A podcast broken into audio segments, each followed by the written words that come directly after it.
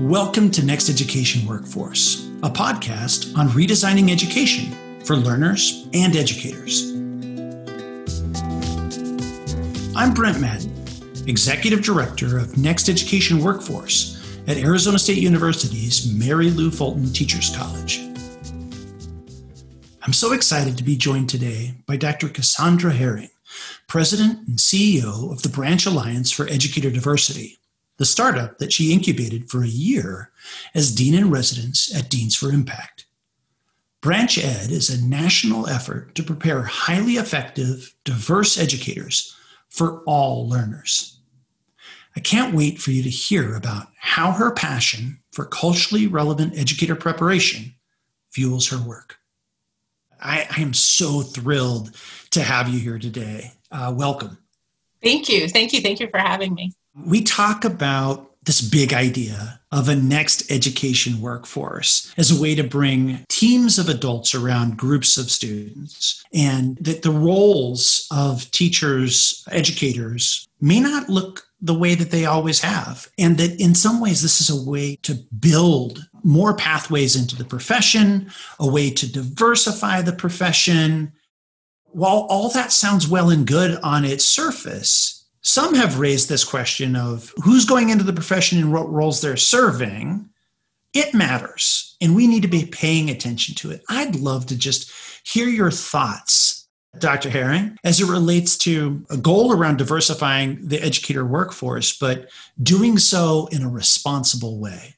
Well, I'm excited about this opportunity to rethink and re envision the teacher workforce in our country. I think we have to acknowledge that we haven't gotten to the place that we want to get with models of the past. And if that place is a teacher workforce that is as diverse and reflects the diversity of the student body, then we have to admit we are far behind in actually achieving parity teacher diversity matters for all of the reasons that research has shown in terms of counter stereotypical figures being able to combat the bias uh, that's developed, uh, stereotypes that have developed in our society, it matters for young people to have strong role models, teachers who use their insider knowledge to create spaces of belonging within learning environments, even a variety of cultural and linguistic and economic perspectives and experiences that are helping to inform how we build systems and structures, right, in education. So it's exciting to me to think that we're not going to settle for the somewhat homogeneous population of educators that we've had in the past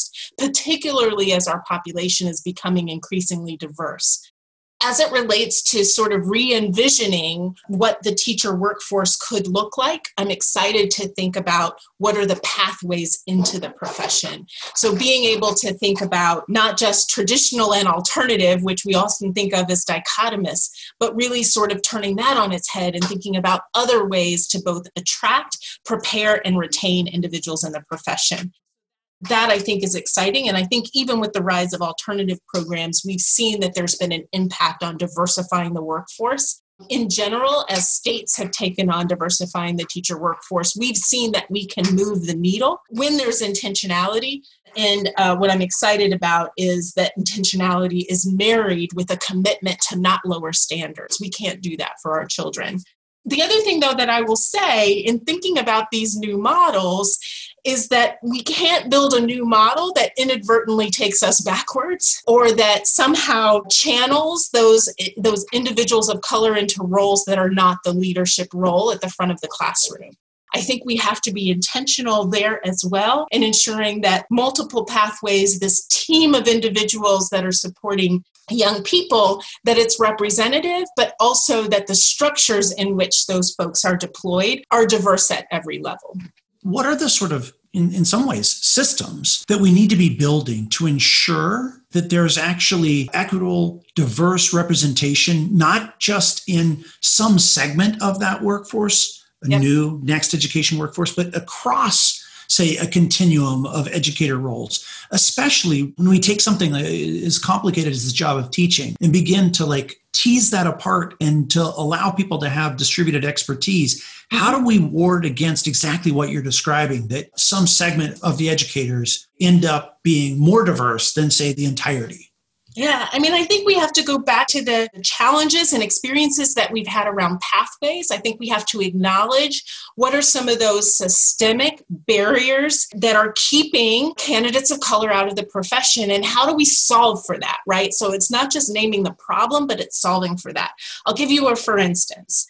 Teacher residencies seems like a really good positive model for how we should prepare teachers. The reality is that candidates of color, candidates from low income backgrounds, all of the demographic groups, particularly that Branch Ed works to engage, have challenges around not working for a year.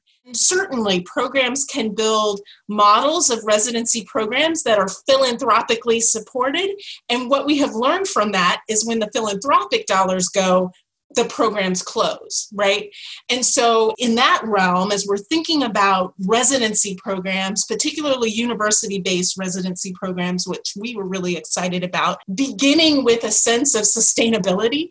How do we build a program that can last? So that it truly is an avenue for diverse candidates to access the, the profession.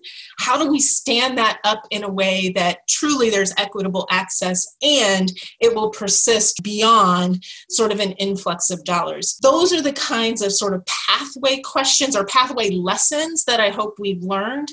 So as we talk about sort of unbundling the teacher role or thinking about additional roles that might be available to support learners that we're thinking about each of those pathways and the questions of access, the questions of cost, even the ability to move through those different roles, right? So if you start one place, does that mean you're locked into that role forever? Or are there opportunities to sort of grow up in the educational role in support of student learning? I think those are the kinds of questions we want to ask, and we want to think about incentives for doing so as well as pathways Are there any places that come to mind that are, are getting at the sustainability of a residency program in the way that you're describing? Well, I mean, I think we're seeing interesting things with opportunity culture that is really leaning in around you know how do we take existing budgets within um, k-12 school districts I'm excited about the opportunity to marry that with teacher prep residency models and then together think about how are we staffing classrooms with again multiple instructors, right? But doing it in a way that's redeploying existing resources and not at the whims of philanthropic dollars or other external dollars that may at some point not be there. So I think we can think creatively, and that's happening in California, it's happening in Texas, we can think creatively about the dollars and the systems and the structures that we have and how we can redeploy to get this model in place. And, and let me just say, I have to punctuate here the power of partnership.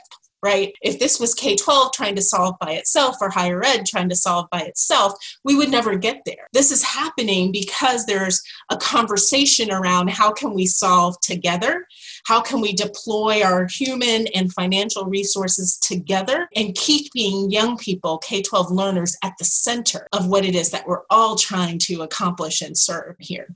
I love that. And I love the work that Opportunity Culture is doing. And we find inspiration uh, from them every day at some of the work Absolutely. that we're doing here at the Teachers College by creating a paid senior year residency, full year residency. But that was done, again, back to your point around partnership, uh, in concert with the, the local K 12 districts. Again, trying to create a sustainable path. And you know, in doing this work, we have bumped up against these uh, political hurdles. So, in the work that you're seeing, if you could pick up a magic wand and change some of the policy that exists either at the, the national, state, or local levels, that could be getting in the way of the, the exact sort of experiences that are increasing uh, the diversity of educator workforce, like what would you change? What would you flick with your magic wand to make different?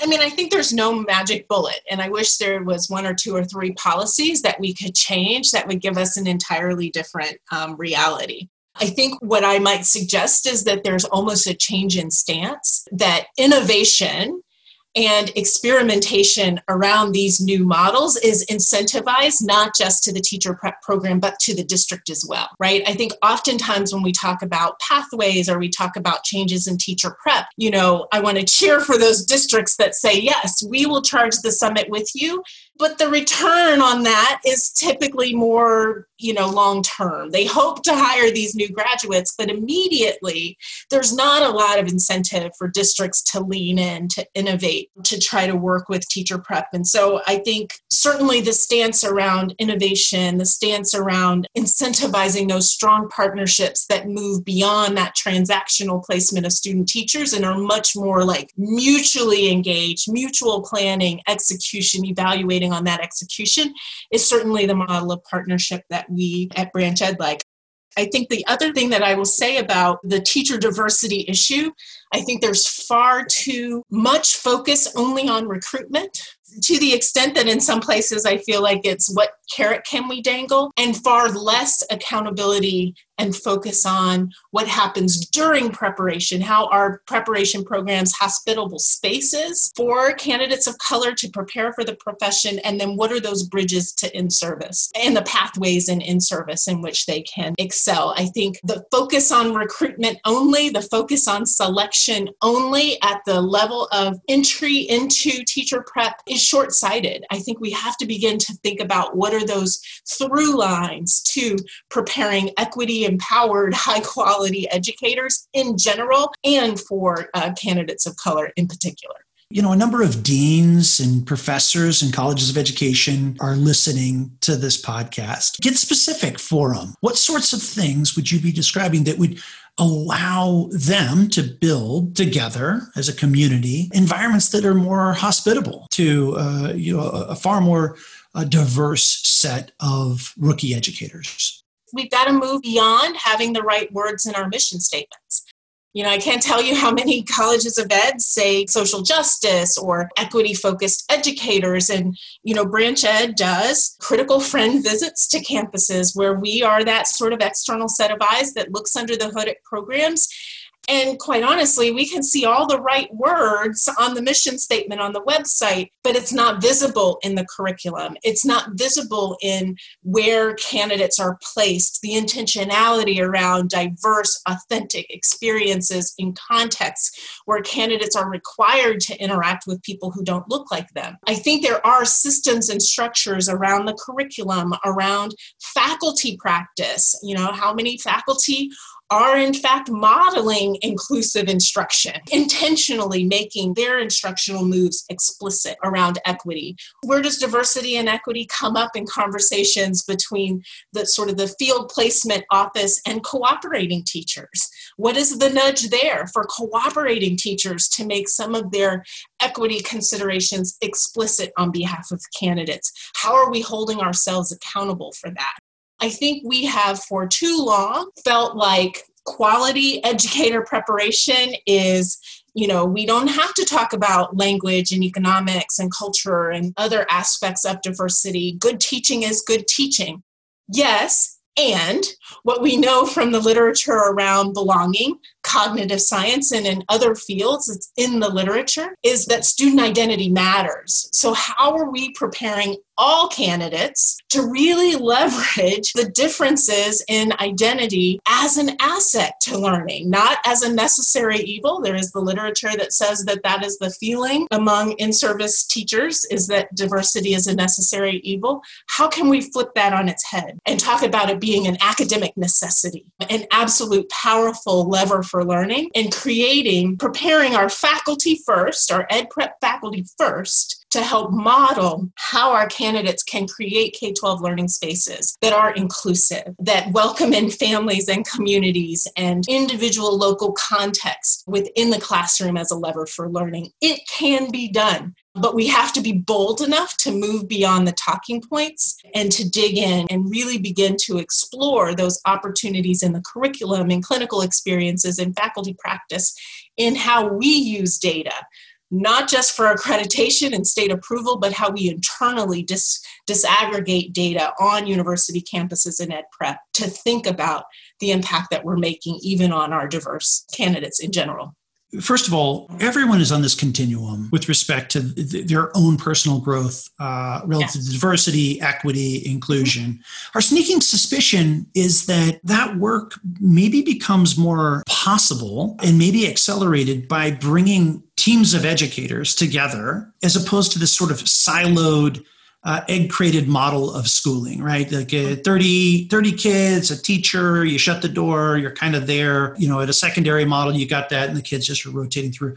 But rather, if you've got a team of educators coming together around a group of students, Mm-hmm. that the conversations that you're having about equity are, by their very definition, less siloed. Do you buy this? Do you see uh, sort of a possibility of uh, accelerating our work relative to diversity, equity, inclusion by bringing teams of educators together around a, a common group of students? I'm cheering for that, right? Like that would be the hope. I certainly think that could be the promise. But just because we're co located doesn't mean that we're having the right conversation just because we have an opportunity for voice doesn't mean that we're exercising our voice in the ways in which, again, diversity is framed as an asset, identity and difference is framed as an asset. Yes, there could be more opportunity for that conversation to happen. I think there still has to be intentionality around equip, equipping that set of educators with the language, with the mindsets, habits of mind to bring to the table, and school leaders for creating an environment that has those enabling conditions for those conversations to occur. So I would say, yes, I think it's a step in the right direction, but I don't think we can feel like it's the magic bullet that's going to get us all the way there. I think we still have to intentionally focus on preparing and creating the conditions for those conversations to happen. I love it because it's about doing the work. Exactly. What should we be reading or viewing what's got your attention these yeah, days? Yeah, amazing book um, called Caste by Isabel Wilkerson, where she talks about the historical legacy of systems and structures of racism in our society.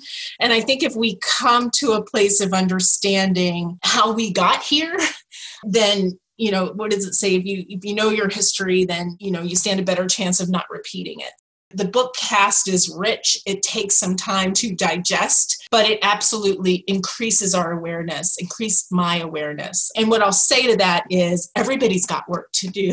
you know, white supremacist culture is what is the water we swim in if we were fish. And so we all have a learning curve here. And I think to continually try to expand our own understanding, to read the book with a group of folks, to have those conversations about how you interacted with it uh, where it pushed your thinking, where you want to push back, I think is a powerful opportunity for learning. And we're educators, right? Shouldn't we continue to be learning? I love this. Thank you for your time. Thank you for your commitment to students and to educators across this country. It's just been so great to be with you today, and uh, thanks for sharing with uh, with our audience. Absolutely. Thank you for having me. That was Dr. Cassandra Herring, President and CEO of the Branch Alliance for Educator Diversity.